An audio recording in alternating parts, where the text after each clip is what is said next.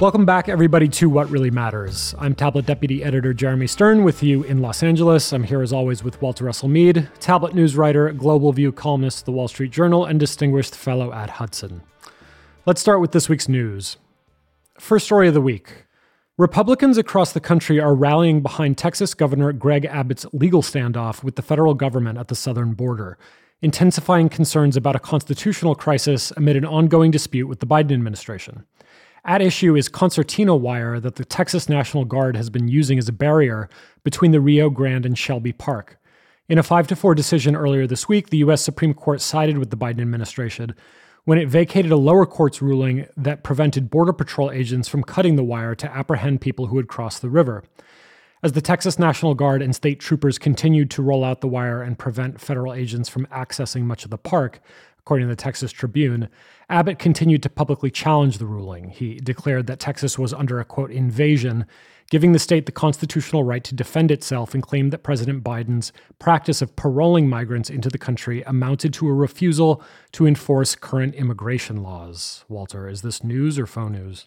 Well, it's a it's a confused hot mess. I mean, at one level, it is news in the sense that southern governors who with by uh, first sending uh, illegal immigrants into blue cities by trains and buses and planes uh, which the media said oh this is terrible this is terrible. And it turns out uh, it's become a really hot issue in in these blue cities who suddenly when they're facing the consequences of our absence of a border along our southern uh, boundary uh, are are feeling it and don't like it and wonder about whether this is going to divert resources from current citizens.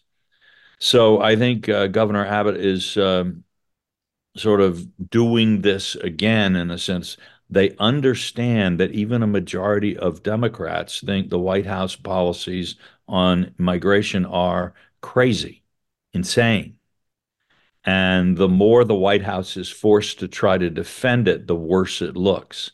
Now, somehow I don't think that this is Fort Sumter of a new civil war.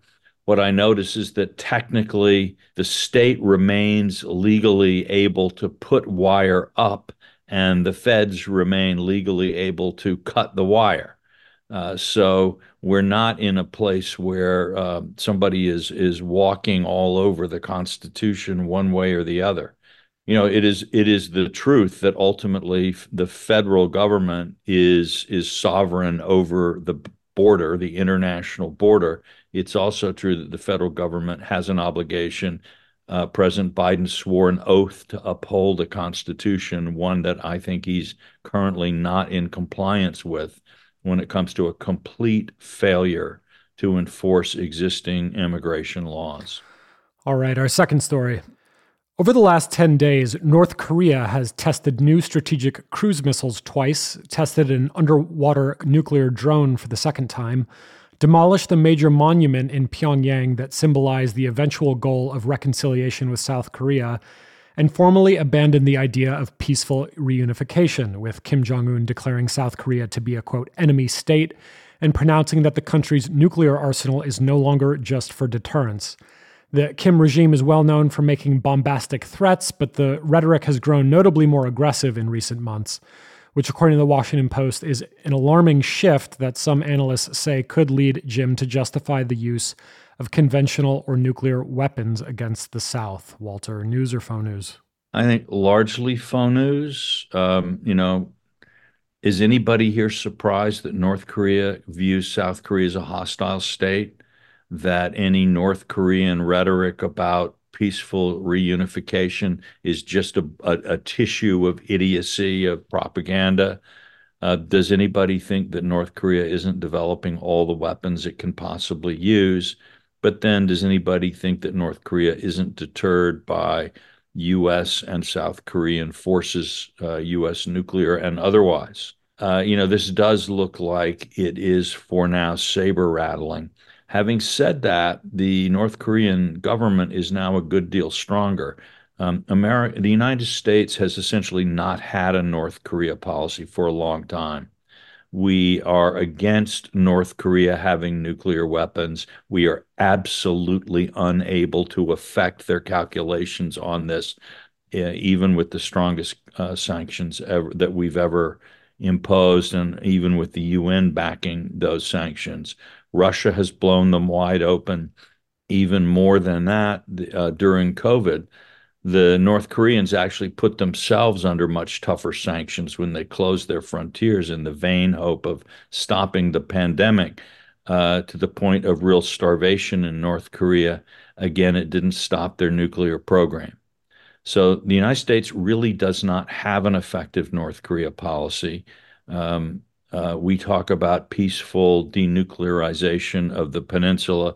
That's about as likely as peaceful unification on North Korea's terms. So here we are. Uh, it's it, as for decades past, uh, there is a military deterrence that stops war on in on the Korean Peninsula, not really a political deterrence or political agreement. So what happens? North Korea continues to try to become stronger, looking for some way out of the box. But in the meantime, even if these weapons don't enable North Korea to attack the South, focusing his entire economy and political strategy on nuclear weapons allows Kim to hold on to what he thinks is most important, which is the absolute uncontested dynastic power of the Kim dynasty in North Korea. Uh, it means, in some sense, the international sanctions protect him. Uh, he does not want a, a normal trading relationship with the United States or with China. Uh, North Korea is a guppy in economic terms. It has, I think, a GDP last time I looked was about $22 billion, but that's, you know, it's very hard to uh, make sense of when they don't really have a currency that means much and, and, and the economy is on such a strange foundation. But in any case, there are dozens of companies in the United States, China, and Japan that are bigger than the size of the entire North Korean economy. So to open his country to the world would really mean a fundamental uh, shift in power inside the country. He's not going to do that. Here we are. About all we can do is make sure that we and our allies are strong enough armed and are prepared to resist the, uh, any aggression so that hopefully, as has been the case since the 1950s, aggression won't occur.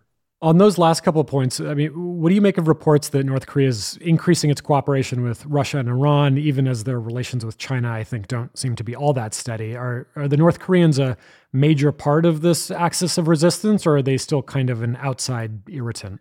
Well, look, they're certainly, obviously, they're helping um, uh, Russia and Iran, and we should assume that there, if there are any issues left in the Iranian nuclear program, the North Koreans are willing and able to help them get over that.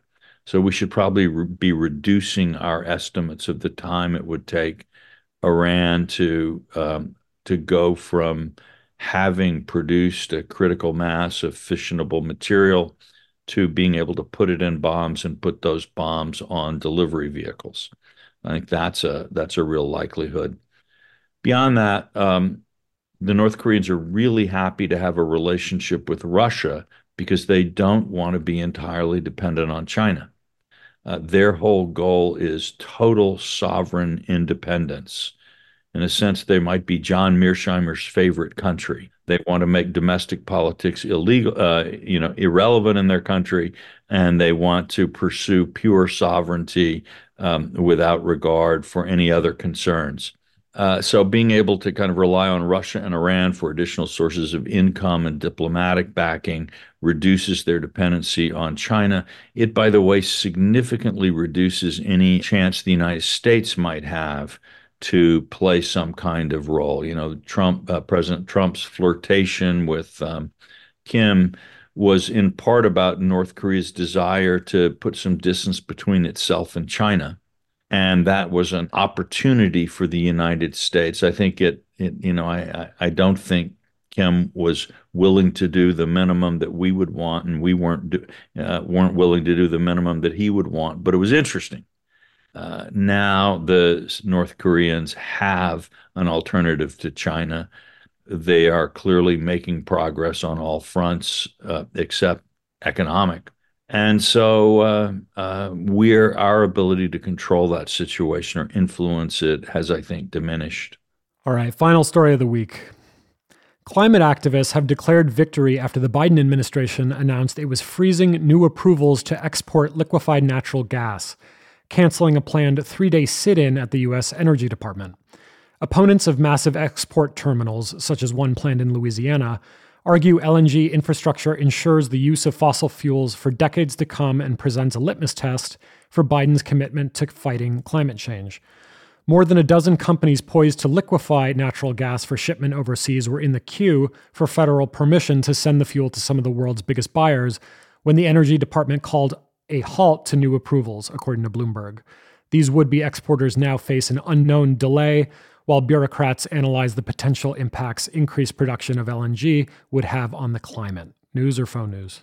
Well, phone news if you think it's going to help the climate. Um, you know, what this just means is that people in Argentina, where they have a lot of shale reserves in the in the Gulf states, in Russia and China, are going to have less economic competition from the United States and will be able to sell their own increased production of LNG at higher prices.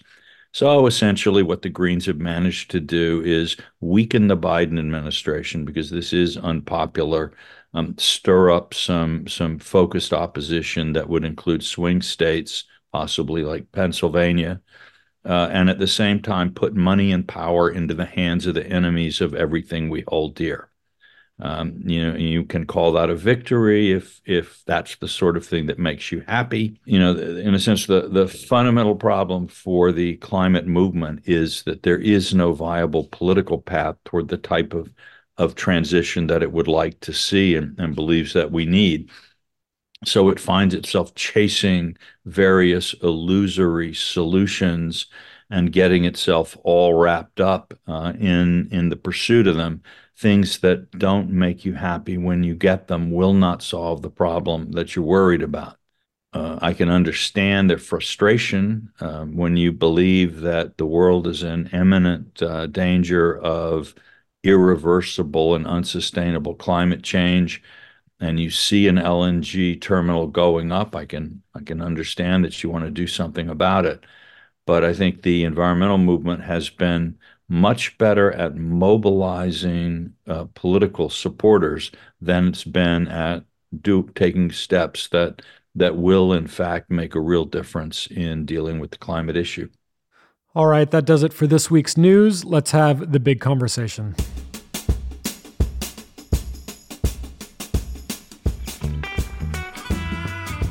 So, by now, I'm sure most of our listeners are aware that earlier this week, three Americans were killed and at least 34 were injured at Tower 22, a small base near the Jordanian Syrian border, in a drone attack by an Iranian proxy militia. It was the first time since the outbreak of the Gaza war that Iran's proxies have killed Americans. It also hit a little close to home, I should say, for nine months in 2017 and 2018. My EOD company in the Army ran SOF support out of Al Tanf garrison in Syria, which you accessed via Tower 22 and also trained the Jordanians there. The public response, at least so far from the Biden administration, has been a little mixed. A senior administration official told the Wall Street Journal that at this stage, quote, the United States does not believe that Iran was intending to start a wider war with the attack. Another official told Axios after the attack that the administration, quote, believes a ceasefire in Gaza is key to reducing regional tensions. And all this comes as CIA chief Bill Burns was sent to the region to broker a potential deal in which Hamas would release the remaining hostages in exchange for the IDF withdrawing from all of Gaza's cities, pausing all fighting for six weeks, and releasing three times as many Palestinian prisoners. Now, it's of course possible that the White House is saying a lot of this in public while quietly preparing for a significant retaliatory measure against Iran. But it does seem to fit a pattern going back to the Obama administration, in which we kind of go to what seem like excruciating lengths to ensure responses to Iranian violence, even in this case against Americans, are, quote, proportionate and non escalatory, even if it means they're not really that effectively deterrent. And the big development in the last few days seems to be that at least the initial US response to the Iranian backed killing of American soldiers is American pressure on an ally that's currently fighting an Iranian proxy to accept what in Israeli politics would be considered battlefield defeat. Now, in past episodes of the podcast, you've alluded, Walter, to the role that the 2015 JCPOA, or the Iran nuclear deal, has played in the administration's handling of Iran. And I thought it might be a good opportunity to go back about a decade now and really revisit that deal, in which senior members of the current administration all, also played a significant role. You personally testified to Congress in 2015, warning of the dangers the deal represented.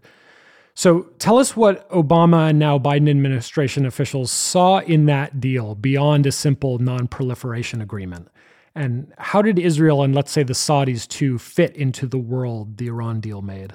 Well, Jeremy, I think uh, I should at least say something about um, what you say at the beginning of that introduction. You know that you sort of begin with with a lot of of thoughts about the present, and then we want to go back uh, back almost ten years in time. Look, I I think um, there are a lot of things tangled up in in your analysis of what's happening right now, and we may know a little bit more by the time our listeners see the pod hear the podcast. But um, I, I think we should straighten some of that out you know the uh, the Burns negotiations are not necessarily aimed at providing a battlefield victory for Hamas. Um, if Israel pauses for six weeks and gets but gets the hostages back, and then at the end of the six weeks the ceasefire is over, um, that's I wouldn't call that quite a defeat. Uh, obviously, uh, Israel would have to think hard about how it resumed fighting and under what conditions and for what purposes. Um, but it's, you know, in itself, in outline, that is not a um, a proposition that an Israeli government, I think, would dismiss out of hand. And as far as I can tell, the Netanyahu government has not.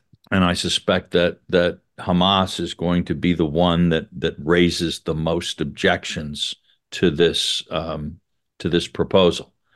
So I don't. So I think to kind of see a sort of unified field theory of the administration looking to respond with a capitulation is a bit premature here and not and not fully justified by by what we're seeing. And at the same time, uh, Biden has the president has said he has decided on a form of retaliation and said that it will be serious. Um, the question of whether he attacks Iran directly or attacks proxies, you know, what does he do?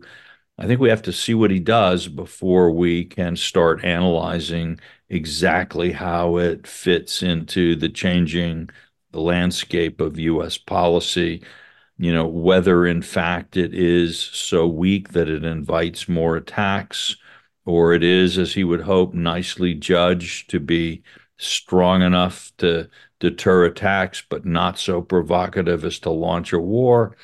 That's a very difficult target to hit, but let's let's see what he does before we we leap to a judgment about about it. And at the same time, um, I think the notion that you know the the, the administration folks are floating that uh, you know we can relax because Iran is not trying to launch a regional war is you know frankly a little bit idiotic. Of course, they're not trying to launch a regional war. If Iran wanted to launch a regional war, there are a lot of things it could do that would guarantee that that would happen. You know they could attack us troops. They could send iranian forces over the border and slaughter us troops in iraq they could mount a whole series of attacks. They could hezbollah could join could attack us forces in the mediterranean with some of the 100,000 plus missiles. You know there are a lot of things. If iran wanted to start a war it could start a war. So it's kind of a uh, you know it's a red herring to say our our clever analysts who have you know been been discerning all of these careful things and filtering them through our incredibly sophisticated political analysis have finally determined with a 78 probability that you know it's just you know just those folks could just stay home and stop working. It, it doesn't really matter. It's obvious. Uh, but at the same time, well, you know, what is Iran trying to do? It's trying its own version of China's cabbage leaf strategy, which is to say, to keep advancing your power bit by bit, but slowly enough so that you don't trigger an overwhelming American response. And gradually you create a, a climate or a situation in which you are so much better positioned than the Americans that the Americans don't have many choices and they're all bad, which makes it then likely that they'll continue to retreat even as you begin to escalate your responses. So the Iranians have a strategy. The strategy is to keep pushing the envelope against the United States. Uh, it's a little bit of a combination of boiling the frog slowly, you know, turning up the water gradually. Um, and it's also about gradually picking away at American confidence, at the confidence of our allies. And this strategy, by and large, is working. Uh, so, in, you know, I don't act, I think the administration, at least in its um, public declarations, is overestimating the danger of Iran starting a nuclear uh, uh, a regional war. Again, they don't want a regional war. What actually you don't then interpret that to say, well, therefore I don't have to really do very much now because uh, a small demonstration of my unhappiness uh, will be enough to make my point. Actually what you need to do is you say no you've you've hit a line that will start a regional war uh, if you if you keep going in this direction and i'm going to demonstrate that to you by giving you a taste of my readiness and my willingness to act my guess is the administration is is going to fail that test but i'm not going to predict it. You know i'm not going to oracularly declare that that's what will necessarily happen. The the administration has has like the Obama administration, and now we're getting back to some of your historical points has long thought that the best way out of the Middle East, and, and, and we start from here, from the day President Obama took office to the actual current moment in the White House, it's been the overriding conviction of uh, American administrations. And by the way, I think it's probably been shared by a majority of the American people that the less engagement and risk the United States has in the Middle East, the better. And so the question is how do you reduce the vulnerability, our vulnerability to war, while protecting essential national interests, however we define them? And the administration uh, has tended, I think, to underplay the long term nature of our interests in the Middle East and overplay the possibility that with some kind of detente with Iran, we could get out. Why do I think they underplay the long term nature of our interests? I would say there, there are two things that we have to really worry about in the Middle East. Uh, one actually remains oil and gas. Yes, we ourselves don't import this stuff, but Japan does, China does, India does, Europe does. Uh, the world economy would be in a terrible uh, tailspin if oil and gas from the Middle East were no longer available on on world markets. And you know, if you think the United States could have a healthy economy with uh, financial and economic collapses and political crises in Japan and India and and Europe, I I wish I could live in the beautiful land that you inhabit, but um, you know, our banks would not do well, our companies would not do well, our stock markets would not do well, our ability to get supplies in a global supply chain would not do well. It would not be pretty. Uh, and likely, given all these factors going together, the chance of some kind of war breaking out in the Far East and in um, in Europe, that that we would have a hard time staying out of, I, I think would would would dramatically increase. So you know there there are reasons we do care even if we don't need the oil. But there's another reason and i'm afraid again somewhat unintentionally but but very strongly the biden administration has made this one stronger. Some of you are probably old enough to remember the war on terror. That is to say some of you were are old enough to remember when radical islamic jihadi islamist jihadi groups were a clear and present danger to the lives and security of people in the United States and in other countries around the world. Now, the Bush administration, uh, which did not cover itself in glory with Iraq, did in fact succeed. A combination of military, political, and intelligence and policing operations managed to put that danger somewhat on the back burner. Um, the uh, jihadi movements were felt that they were losers, and and more public opinion in many of those countries saw these sort of religious, revolutionary, radicalizing movements as both kind of disgusting, like ISIS beheading and raping people and selling slaves, but also losers.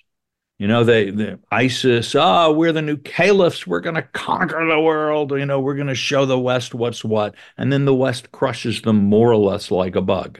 You know, that's not a great look. Unfortunately, we've taken that for granted. We've said, ah, that's done. All right. So now what's happened in the last couple of years? Well, I hate to tell you this, but the Taliban defeated and humiliated the United States of America in Afghanistan.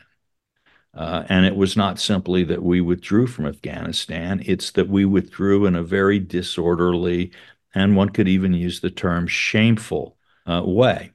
And so, lots of all over the world, people who are drawn toward this kind of ideology and worldview kind of perked up their head, pricked up their ears a bit. Hmm, good news from Afghanistan. We've also seen running across Africa. We don't pay a lot of attention to this in our our news. We're more interested in farm strikes in Paris than uh, um, you know, revolutionary militant movements sweeping across large spaces of Africa. But the jihadi groups have had a tremendous amount of success. Again, we can, in, in some part, I think, thank uh, the brilliance of President Obama and his approach, where um, the attack on Libya and the destruction of the Gaddafi government just released large numbers of jihadi fighters and enormous quantities of weapons that have ever since then been spinning out across the African continent and have taken over substantial chunks of territory and revenue and created a sense of exhilaration and coming victory. Now we add on to that October 7th and the Hamas attacks. And again, you know, I, I, I think if the Israelis can continue to fight, I don't think Hamas is going to win a military victory here, but it's not clear whether they will. And in any case, right now, the psychological impact of this is reverberating. Here, the Arab governments, the Egyptians, the Saudis, they haven't been able to do anything in decades. Now, suddenly, Hamas, the, with the axis of resistance, has risen up and killed the Israelis in their own homes. And now, for weeks, it's been fighting a very, very tough battle. Think about the contrast between this battle and the Six Day War, when in six days the Israelis just swept across the Middle East. Now, you know, in six weeks, they're not taking, retaking the very small and not very heavily armed in a conventional sense Gaza Strip. Okay are jihadis around the world, radicals around the world, alienated young people looking for something to believe in and around the world are seeing something new. The Iranians are pumping money into this. I don't know where they get all that money, uh, but they're getting it. Uh, the Russians during the Cold War were big supporters of this kind of terror. Uh, I would not be surprised to see Putin sort of throwing in a bit of support here and there. And the Chinese, by the way, have been very, very good about disciplining and crushing their own Islamic uh, population, the Uyghurs. So much so that I think they're they're they're happy to play with fire outside of China because they're increasingly confident they can control it inside, and they know that various Islamist governments won't say a word or raise a hand against China. So, oil and terror. We are tied to the Middle East in ways we do not necessarily want to be, but we can't just change our minds and leave. Now, beyond that, the hope that we could get out of there by somehow making a deal with Iran, uh, I think is always, you know, has always had two problems. Number one, the Iranians don't want to help us do that.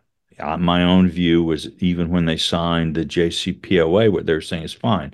We'll pause our nuclear stuff for a while, and you'll give us a ton of sanctions relief, and we'll use that money to build up the Houthis and Hezbollah and Hamas and all of our proxies, and increase our influence and develop we'll develop other things. We won't develop the nuclear stuff but there there are lots of technological things part of modernizing our weapons industry that we will work on. And then perhaps someday when we're better armed we'll cheat a little bit on the nuclear deal. We don't know.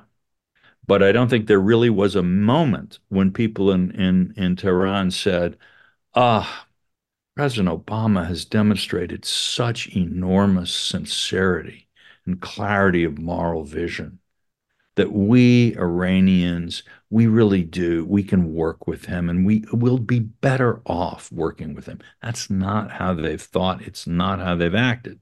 Now, President Trump, I think, uh, came in and saw correctly that the Obama approach was a, was an unhappy dead end but didn't, I don't think in the time he was in office, came up with a coherent alternative approach. My own sense is that uh, what we need to be doing, what we should have been doing uh, from the 20 teens on, is working with our own uh, partners and allies. It would certainly include the Israelis, it would certainly include the Saudis, the Emiratis, and some others uh, to build up a regional coalition that's capable of balancing Iran. Uh, and they would have our diplomatic backing, and we would provide military and political support. But the idea would be that this would reduce our liabilities in the Middle East because we were creating an effective local coalition that could do the job for us if a job needed to be done. And they wouldn't do it because we were saying we were trying to make them. They'd be doing it because we were helping them do what they wanted to do.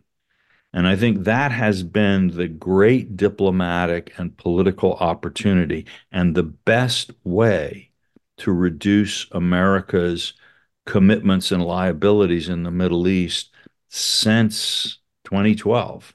And tragically, and tragically, both o- President Obama and President Biden have, have just failed to see it. Uh, they thought they saw some other things that they liked better. So, you know, I think President Biden, to give him credit, did understand uh, once Iran rejected the JCPOA and once Iran had again um, demonstrated its unrelenting hostility, uh, did realize that he actually did need to work more closely with, with Israel and, and Saudi Arabia. And to this day, while we may not like everything the administration has been doing in response to the October 7 attacks, I think most people would say his policies, both toward the Saudis and toward the Israelis, are significantly better than they were in the first year plus of his term. You know, something has changed in their thinking. Not enough, but something significant has changed. And we need to acknowledge that if we're going to going to have a good analysis of what's going on. All right, that does it for the big conversation. Let's end on the tip of the week.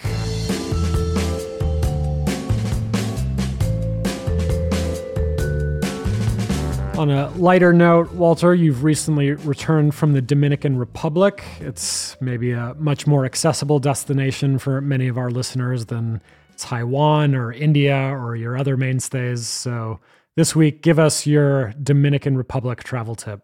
Jeremy, as you note, I will go anywhere for peace, you know, to, to advance the cause of peace, even the Dominican Republic. But I'd say if any of our listeners uh, find themselves in the Dominican Re- Republic, one thing I, would really strongly suggest that you do is ask if there are any passion fruit smoothies anywhere near. I don't know that they're going to be the same everywhere, but but where I was, they had these passion fruit smoothies with coconut juice that were to die for. And I had to I had to swim extra laps in the pool to uh, to offset them, and it was worth every stroke. All right, there you have it. Thanks to our producer, Noam Bloom. Thanks to Will Cummings at Hudson and my co host, Walter Russell Mead. I'm Jeremy Stern. We'll see you next week. And until then, please consider rating the podcast and leaving a review.